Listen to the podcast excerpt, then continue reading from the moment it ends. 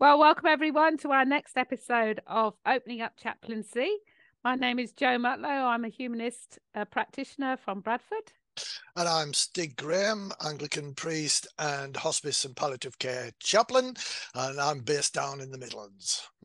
And we've got today with us uh, another special guest. I'm so excited by our guest, Stig. We just get such gems of people, and the feedback we get from people saying how much they've learned from our guests yeah, is really yeah. encouraging, isn't yeah. it? So we've got and, James... and I was just going to say Jamie is up against competition because we've had some really positive comments about Amajan and his last uh, uh, podcast, and people actually getting in touch and saying it's really changed how they they think and understand these things and that mm. wasn't just chaplains you know that's that was sort of clinicians if you like yeah mm-hmm.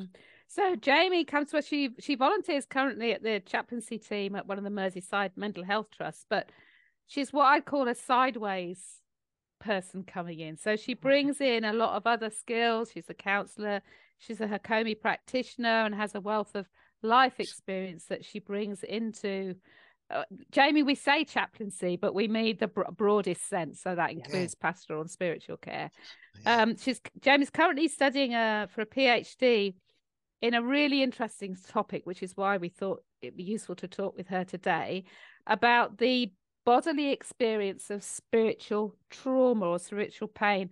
And what I love about Jamie's research is she's working collaboratively with people. So they're finding out how they express that trauma in different media and different ways. So welcome, Jamie, to our podcast. Uh, it's great to be here. I just really appreciate the opportunity to to chat to you both, and yeah, maybe something of what I say could help someone somewhere along the line, which would be great.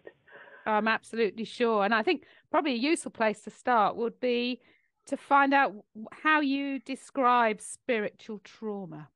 Yeah, and the, there's like with everything, there's lots of definitions out there. Um, the one that I've used particularly for for this research is from uh, Pat Ogden, who actually was part of the Hakomi community and, and is still part involved as well. Uh, so it feels like it has its roots in something that I'm trained in. Um, and she describes it as any experience that's stressful enough to leave us feeling helpless, frightened, overwhelmed, or profoundly unsafe. So I'm I'm ta- using that as a definition of trauma and saying I want to look at trauma within a spiritual or religious context or a cult context. Uh, so it's it's quite broad and it's yeah. difficult to pin down exactly what what I mean. Um, and and that is part of my exploration with my research too, for sure. And is that actually an extension of, you know, we, we've often, it's been picked up in recent years, the idea of moral trauma, but that seems to be a much more specific definition uh, if, if you like, that is mm-hmm. part of spiritual trauma. Um, so it, it, sounds as if your definition enables us to sort of really spread that and look at different aspects. Yeah, I, I think the the key for me, because I, I could talk about moral trauma as well, that feels very relevant, particularly given what we've been through with COVID and the mm. positions people have been put in to, to make decisions that really go against their their experiences, their values. Um, I, I, guess what what's important for me is the the context in which the trauma happens. Um, so that that place of being in a a space where people have entrusted perhaps some sort of their spiritual care or some sort of their their beliefs to uh, someone who's guiding them maybe or um, who who had some kind of pastoral oversight for for them in their spiritual care. So yeah, it's it's probably the context that's very relevant in in what I'm looking at. Um, and how that's impacted their their bodies because I'm I'm coming at it from a position of seeing the whole of someone so their their body mind emotions and their spirit if they have ideas about that um, obviously, some people, when they go through something that they would call a spiritual trauma, it leaves them in a place where they don't then want to engage with anything spiritual. Um, mm. So, yeah, mm. that that could potentially be part of it. I just see what you said there being very permanent. You know, I work in acute care, so you meet people actually at the moment of spiritual trauma sometimes mm. in terms yeah. of you know a diagnosis or a, a change of circumstances or a death or whatever. But you also meet people who have that spiritual trauma in their past, mm. which becomes the focus of the conversation or the um, sort of bit they can't get over yeah. in terms of moving on. Yeah. And I think that though that comes across very much in acute care. Yeah. Yeah. Mm. And and it feels really important that people have opportunities to to explore that in in some way. And for mm. some that that would be with uh, a religious or spiritual other. For others that would be with a non-religious other. Mm. Um, and that accompaniment, that being able to be alongside someone who's particularly if they're in the middle of that trauma, like mm. feels so important.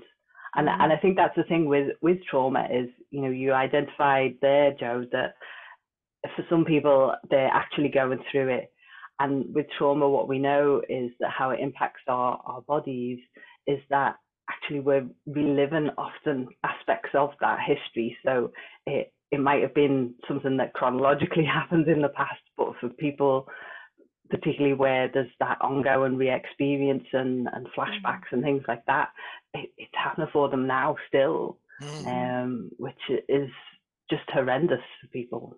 Mm. mm. mm. Again, that diversity, because I, I was just thinking, you know, you're talking about the sort of the physical way in which our bodies respond to these things, and part mm. of me is just sort of wondering again in terms of the nuance. At what point do we um, look at the the psychology, the mm. uh, emotional response.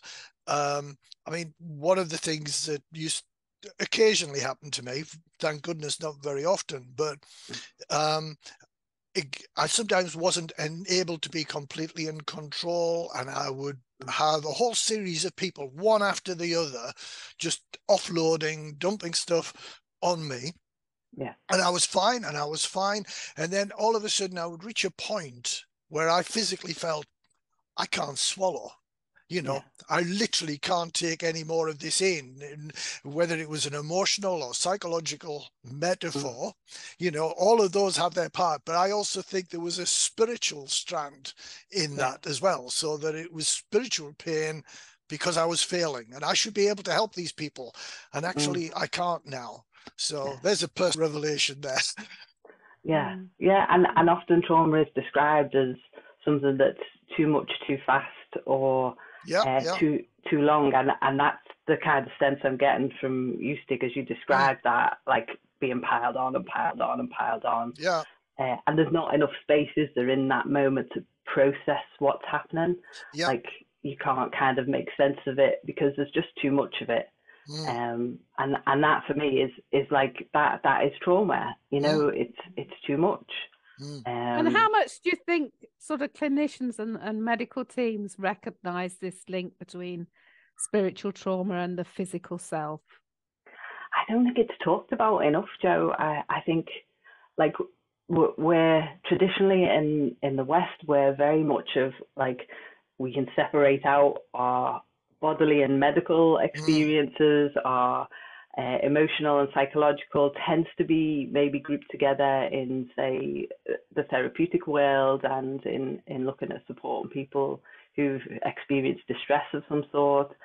Uh, and and spirituality is like left for maybe religion to to mm. handle or um yeah it it feels like the body in a more holistic sense and spirituality are, are very kind of opposite ends of a spectrum somewhere, but yeah. also very much like left out of what feels like really important parts of people's yeah. processes. Mm. Yeah. Mm. And I mm. would even suggest that the irony there is, of course, that within some religious structures, they almost seem to be devoid of spirituality because these are the rules and you just follow the rules and if you follow the rules it's fine. Um, and it's uh, it's the exact opposite you know spirituality should be much more nuanced and uh, for me uh, ideally chilled you know mm. to give you that time to reflect. Yeah So, so can you tell us a bit more about Hakomi practice? Because um, Stig and I don't know much about it, and I have yeah. to divulge here that Stig was thinking Hakomi was a sort of cheese before we started. you mean halloumi? I get that so much. I oh, thought you, you must do. no, but but reeling that back in, Hakomi practitioner, how how does how do you frame uh, spiritual trauma, and how do you use that in your practice? So I, I describe Hakomi as a mindfulness-based somatic practice. Um, so I'm using mindfulness in uh, what I'm offering my clients or, or people that I'm supporting. Um, and also when we talk about what's going on for them, I'm interested in what's happening in their body as well as their emotions and their, their thoughts. I'm interested in uh, if they have ideas of spirituality, what that means for them, um, and the the sort of that mind body unity is is a big part of Hakomi as a practice. It's to mm. to see a person's interconnectedness within themselves and and also the greater interconnectedness of of the universe um, and how you know it, I guess there's Buddhist and and Taoist kind of underpinning principles guidance, some of that as well. Um, so yeah, that principle of unity that we're all interconnected in different ways. Mm. Um, mm. We can't separate ourselves from the the universe around us, and they feel like really great principles to then be working with others. Uh, I, I often see discussions of how in therapy people are kind of offered a particular technique or or approach that gives them tools, which which is great. Uh, and and sometimes you know for someone who's in a difficult situation, it the the situation that they're in can't necessarily be changed very easily. If, mm-hmm. you know someone's in in poverty or if if someone uh, yeah, whatever their circumstances are, some of that can't be changed. And so it's about having ways that support someone to make sense, make meaning of what's going on for them. Um, and then in relation to the spiritual trauma, like I'm doing this research because of my own experience that I've experienced spiritual trauma myself. Uh, and so one of the things that has really helped support me in my recovery because that's the focus of this research is people's experience of their body in relation to their recovery. And one of the things that has really helped me is this practice of Hakomi. So not seeing myself as, oh, there's there's my body, these are happening, things are happening in my thoughts. I've got an emotion. It it's all connected. Uh, yeah. We can't just sort of pinpoint one aspect and work on one aspect. It it all comes mm. together. And so having space where I'm allowed to kind of be with what is actually happening and mm. that kind of mindfulness of being in the moment and being with what really is there without having to judge it, it is has for me been a big part of my recovery.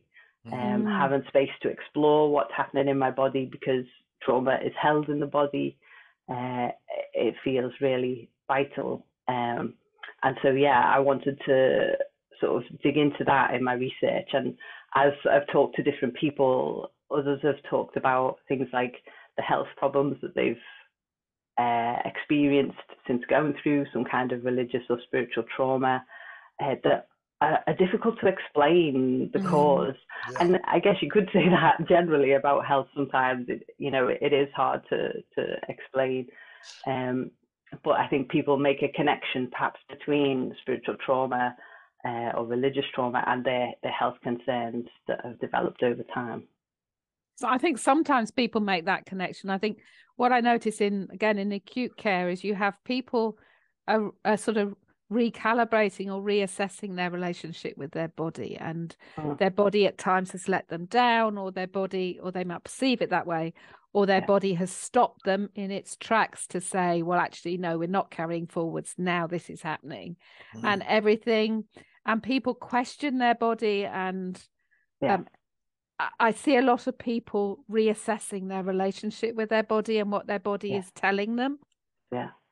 Um, and and and this whole thing about when you go to hospital, you actually stop. You stop in a bed, you stop a lot of stimulus that you have at home. Yeah. And that is a time that people go into that thoughtfulness about why something has happened and Yeah. how they feel about it. Um, but I, I, I, you, you triggered me thinking as well. Something I learnt this week was the link between um, PTSD and fibromyalgia, for example. You Yeah. know that there's a follow-on years later to a very non-specific physical Mm.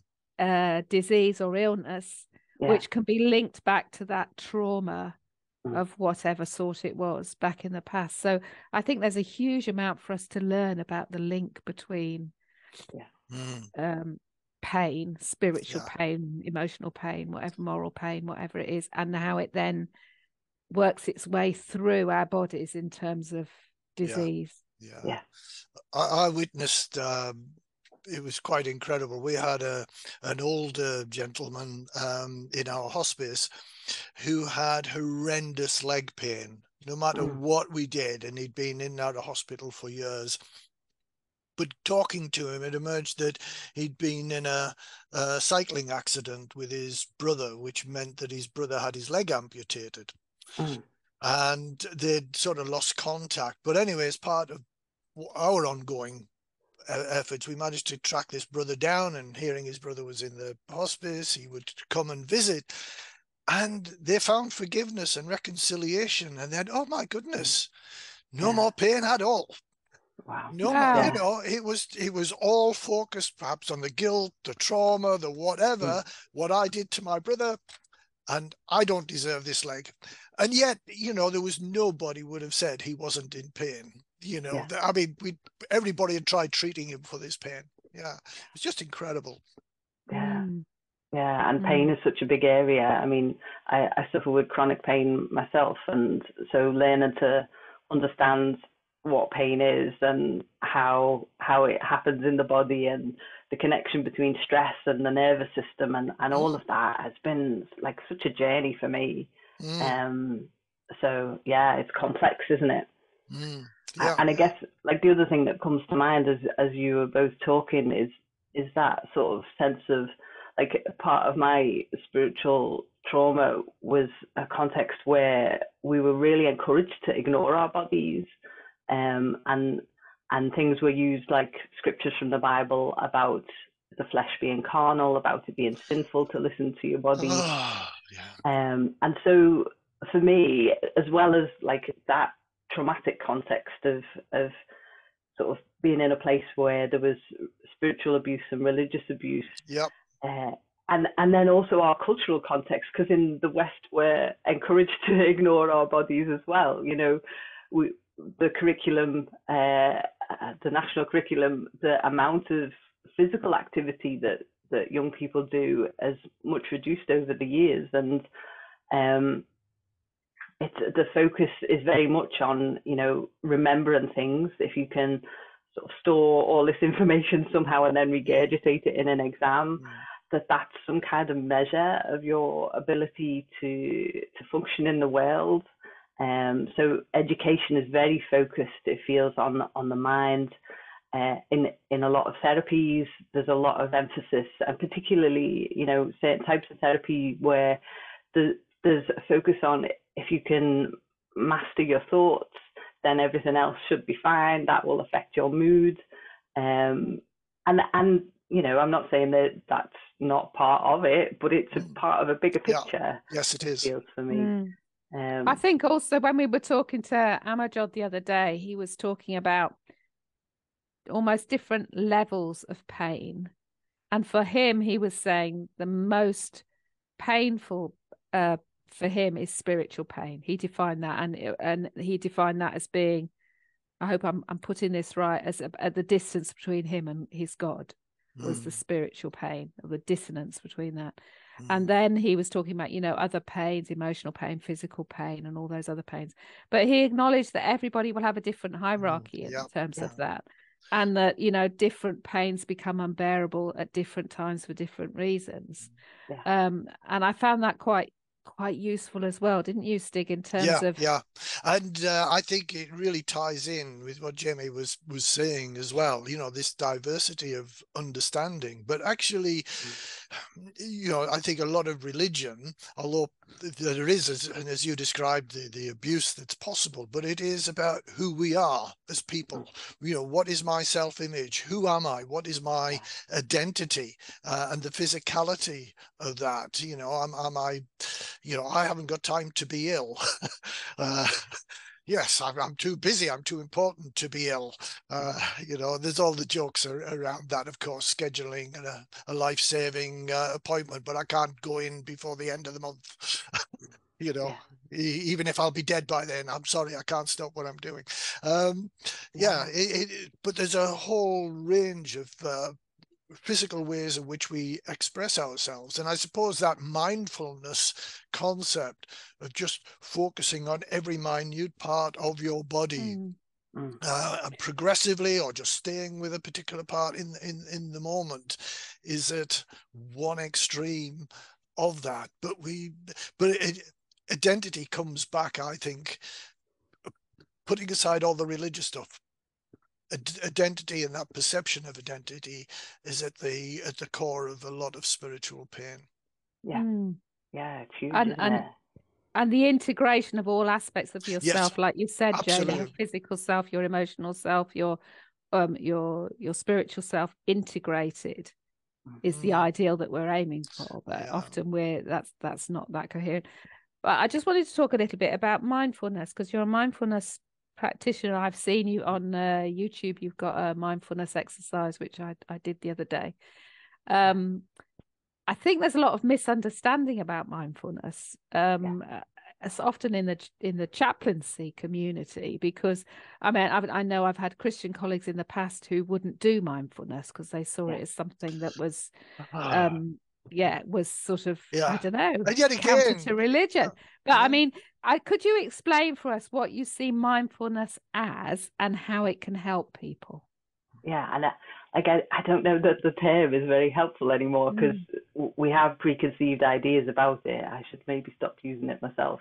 Um, like I think there's lots of different types of mindfulness, and I think mm. there are some that have a very perhaps uh, spiritual expression. So um, in Buddhism, mindfulness is used a lot, and and so for for some people, I can understand why then they would be concerned or wanting to explore well what what type of mindfulness is this? Is it religious or, or spiritual or part of someone else's belief structure? Um, and it does have its roots in in buddhism. So again i can see why for some people that might feel uncomfortable or uh, a, a, conflict. Um, when I'm talking about it and how I use it myself is about bringing people back into their present moment experience. Uh, so there's a, a big emphasis for in in Hakomi as a practice and sort of in in the type of mindfulness I use around you know what is happening right now and can we stay with that. Um, often like I, I saw it described a couple of weeks ago of uh, anxiety is fear of the future. Depression is about things that have happened in the past. And mindfulness is a way to to stay in in the present with your current experience. That's not to say that those other two areas don't need attention, but it's a way of creating safety in the body for me, um, where someone can can be with what currently is happening and and start to process some of them things that are are there right now um, and I think, you know, one of the things that I love about Hakomi is the way in which what we're talking about really is that everything about us, our whole personality and everything is expressed in this present moment. Uh, so I don't have to be sort of attached to really understanding like someone's whole history, uh, all of their fears. And that's not to say there isn't space to explore those things too. Um, but I guess what it means is that you know how someone is in the present moment will be an expression of all of that history, and so there's a trust then that whatever is coming up in the moment will take us where we need to go. Mm-hmm. Um, yes. If if we're working in a sort of therapeutic sense, um, or if it's more about like coming alongside someone, it, it will help us ground into the present moment. It will help us mm. sort of be with what what's actually there or get to know more of ourselves um, because that for me is often where people feel like they're they're in distress is when they're really disconnected from themselves when when they're mm. really you know just yeah not able to be with what is actually there mm. this might be a bit of a difficult question for you to answer but there's part of uh, the hakomi practice which uh, you know where there's there's an intention to provide therapy Mm-hmm. And in its purest form, I would say spiritual pastoral care is just to explore. You know, there's mm-hmm. not necessarily an intention to provide therapy, but it may well happen along the way. And you know, as you were describing it there, you know, just where where's the overlap? What mm. how how do you explore? How do you monitor what you're doing in any mm. given moment? I mean, clearly, if you're upfront doing a Hakomi practice with a patient, yeah. then you know that's clear. But if you start off in spiritual pastoral care, you know when when do your alarm bells start flashing?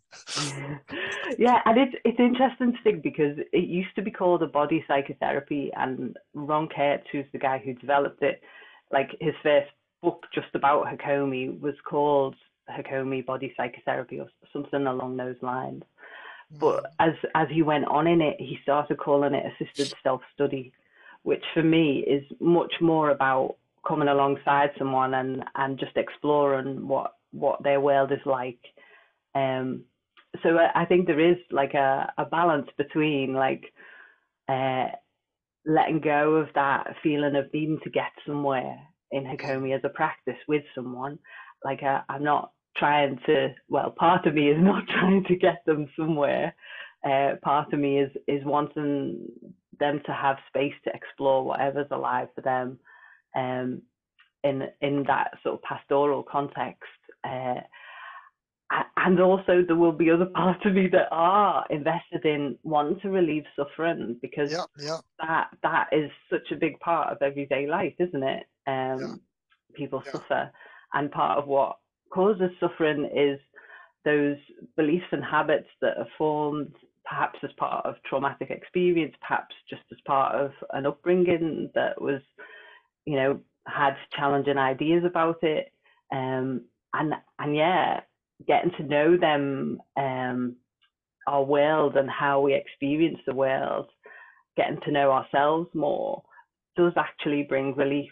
And so, you know, it, it feels a bit like a, a which comes first, the, the chicken or the egg? Yeah, yeah. No, I I, I quite agree, and I, certainly mm. wasn't trying to put you on the spot because no, I get the same situation sometimes when I'm with uh, a Christian. You know, they're looking for forgiveness, and I wouldn't normally leap into priestly mode at all. You know, I try to keep that to one side and we explore why they're looking for forgiveness do they think God can forgive them? Can they forgive themselves, which is as critical as anything?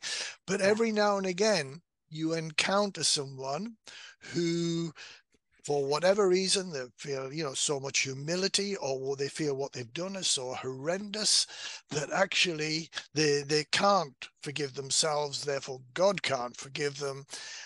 And then they're looking at me and in the days that, you know, if I'm wearing a dog collar, if I'm in that context and they know I'm a priest, actually I have to make that decision.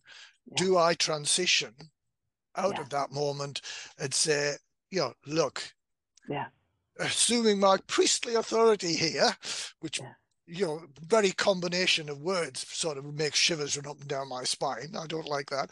But I can actually say, you are forgiven. You know, that is part of the Christian tradition. You couldn't do it with anybody else, of course, but um, and it's it's it's amazing because sometimes people need that that extra little help yeah. um, mm. to believe that actually they are they can be loved.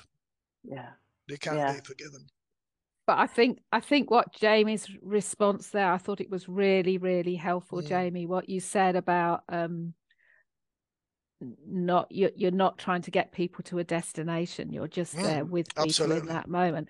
And I think what absolutely. you've exemplified in this podcast, Jamie, is is ha- what the value is of bringing in people who come in sideways, who have this counseling background or a practice background, which is different from the norm in chaplaincies. Mm. And the longer we go on just requiring people who have theology degrees to take on these yep. roles, the more we're excluding people like Jamie and her expertise yeah. Yeah. coming into teams. I would love to have Jamie mm-hmm. as a colleague mm. to debrief about people I've seen, to talk about. I, I, would be so enriched by her as a colleague. Yeah, and and I think Jamie, you've really helped us open up chaplaincy by this conversation with yeah, you today absolutely. for people to think, oh, actually, we could think about this in a different way. And there are mm. skills mm. we could bring in. There are conversations we could have.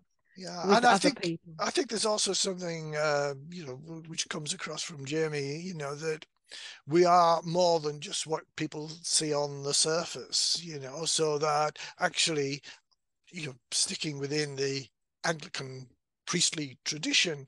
There are Anglican priests who are gay.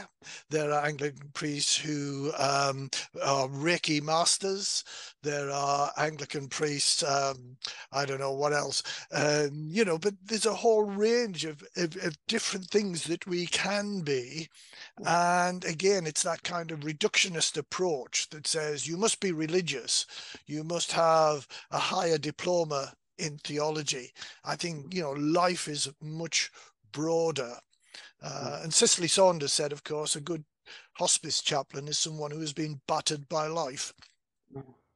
I think you know hmm. that is that is saying that you want someone who can bring more to this situation than just some kind of knowledge, or as Jamie was saying, some kind of academic certificate to say, yeah. look, this says I know what I'm talking about. yeah. I've got a degree. What I want to do just just at the end of our podcast is give Jamie an opportunity because she's recruiting uh, co co co produce what do you call them? Jamie? Yeah, co-researchers for her project. So she's looking for people who have an experience of spiritual trauma um, mm. that they can share with her to be part of her research. So we'll put details of that on our website if people are interested. Do you want to just say anything about what that co-research includes, Jamie? Yeah, so there's two parts to it. The first part is for people to make something that expresses something of their recovery from spiritual trauma. Um, and, and that can be anything, there's no special skills required for that. It, it might be something like a, a playlist, it might be something like a poem, a piece of art, it, a movement, a dance, it could be anything. Um, just something that expresses an aspect of of their experience. And then the second part is uh, an interview. And for that, people will need to be able to get to Liverpool or to Chester, where I'm doing the interviews. So it'll be in person. Uh, it'll be a confidential one-to-one interview, and the invitation would be to to contribute to the research in a more in-depth way, and to share some some of their experiences of recovery from spiritual trauma. So I have some questions that I have in mind that I'd like to ask, but the, the purpose of the interview and the way I've set it up is for people to really get to to share what is alive for them about their recovery. Mm. Um, yeah. Right. Well, best best of luck with that, Jamie. It sounds really fascinating. You, uh, can I just ask as well whether you're looking for sort of really deep trauma, as in the sense of people who've perhaps been found them in themselves in abusive situations, or just when their world has been turned upside down uh, in their their understanding. Mm. Um, you know, it's something much smaller. I mean, I, I remember when the moment when I realized that evolution wasn't a kind of progress of mm. improvement, mm. it was just purely about survivability in the yeah. moment. So there is no meaning and purpose to evolution you know? It just it just happens. And that was quite a profound shock because you know we have this image of the ascent of man. So would something would uh, sort of lesser degrees in a sense of uh spiritual well more the spiritual shaking up rather than the spiritual trauma. Is that uh, viable as well yeah, I'd be keen not to put my interpretation of, of spiritual trauma on it. So, uh-huh. like, my positioning in the research is very sort of um, like I'm trained in person centered uh, therapy, and that kind of Rogerian follow yeah. where where the person is is very much what this research is in the methodology is is kind of using and drawing from. So I would want people to individually judge for themselves whether they feel that it's a trauma or not. And I, I wouldn't for for me it feels uncomfortable to put traumas in like a a graded you know mm. this is a more a deeper mm. trauma than this mm. because i think it's very individual how someone experiences a, a, mm. an event or or something that happens so so this is really about people who've had an experience of spiritual trauma uh, how, however they define it and have made some progress in finding some kind of healing or resolution if not a full recovery. Yeah i i I mean, the question is about recovery, so I would want there to be some some aspect of recovery uh, that they're, they're, kind of drawing from, um, and I think that gives a, a, sense of safety, perhaps in their resilience around being able to talk about it. Uh, that feels feels really important. Um, hmm. Great. Well, we've got to have you back. We've got to finish now, but we've got to have you back because uh, to uh, uh, we want to know more about how this is all going so we want a sure. progress report. Uh, yeah. and you and i share an interest in science as well. So yeah. you know we we mentioned about spiritual pain in science. I don't want us not to have that conversation. No that makes sense. Yeah and i'd be delighted to come back. That would be great. Thank you uh, jamie so that's the end of another episode. Thank you everyone for writing in and letting us know how we're getting on. We really appreciate your comments. If you have any comments or if you want us to pass any information on to Jamie, please contact us on openupchap at gmail.com and we'll see you next time. Okay. Bye. Bye, -bye. bye everybody. Bye -bye.